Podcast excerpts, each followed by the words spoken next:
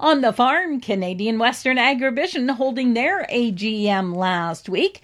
Joining me on the program is past president now, Chris Lees. And Chris, of course, Agribition was back for 2021, but reporting an operating loss of $321,000.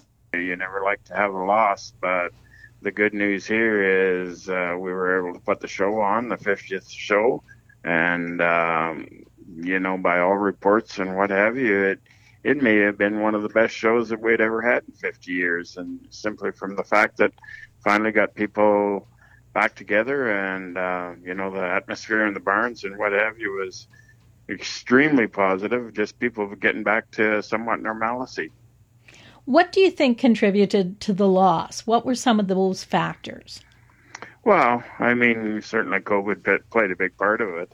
Um, you know, we were 25 to 30 percent down on livestock entries, and uh, you know, you know, the same at the gate coming in. Um, you know, we've been somewhere in the neighborhood of 120 to 125,000 people coming through the gates. Well, last year we had 85,000. So, but those are the main causes. And when we take a, a look at uh, Agribition, of course, uh, looking at having to replace Chris Lane, he's decided to move on. Certainly, that you know that's uh, something that uh, you know comes with the territory. Obviously, uh, we we've certainly had a, a good uh, relationship with Chris. He has done an excellent job. Been with us for six years, and his career is moving on to something different, which is, you know, fine. Um, we hate to see, we hate to lose him, but it's part of reality of, you know, what goes on with CEOs and uh, and things like that. And so we're now in the process of getting in the getting in the process of looking for our new CEO. Your term is uh, expiring uh, talk to us a little bit about what it meant to be president of Canadian Western Agribition. Unfortunately, you were in there during a very, very difficult time with COVID.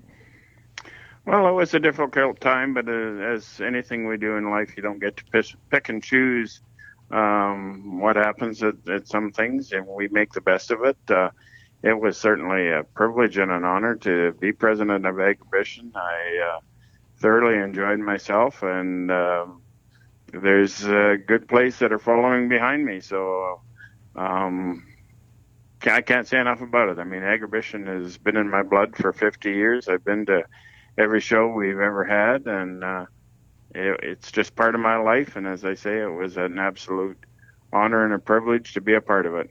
Kim is the new president. Yes, yeah. Kim Hextall okay. is our new president. Uh, from Grenfell, Saskatchewan, and our new vice president is uh, Michael Latimer from Airdrie, Alberta. And of course, Canadian Western Agribition this year running November 28th to December 3rd. Now, of course, Chris, your ranching operation is in Arcola in the southeast corner of the province. We know it got hit with that storm.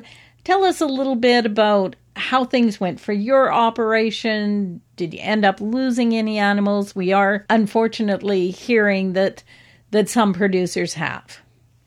On our farm, no, we're we're we're good. We've good. been, uh, you know, a calf or two every day, but um, no, everybody seems healthy and happy. Spring storms like this just so hard on producers and and animals, and trying to manage through, uh, especially when you're calving, can be extremely difficult. The moisture is definitely something you were looking for in the southeast, but maybe just not in this form. The wind blew so hard, of course, the snow had melted out of the ditches, and the wind blew so hard that the ditches are all full again. And so, what's out on the flat is, is probably not the true amount of what is there. Moisture is always welcome, certainly considering the drought last year, but it it is tough on on the baby calves and and calving. That's Chris Lees for Golden West. I'm Glendalee Allen Vossler.